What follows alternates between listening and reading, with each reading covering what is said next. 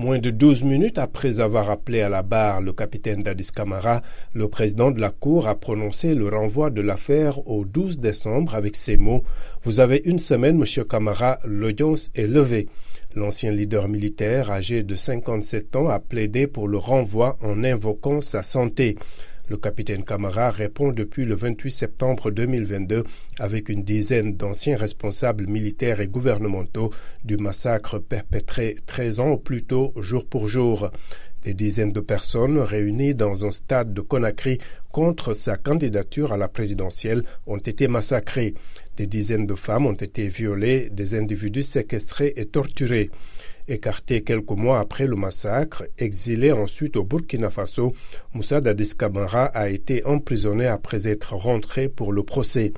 Le gouvernement guinéen espère que le procès aura un effet de réconciliation et permettra aux Guinéens de tourner le dos définitivement à la violence d'État.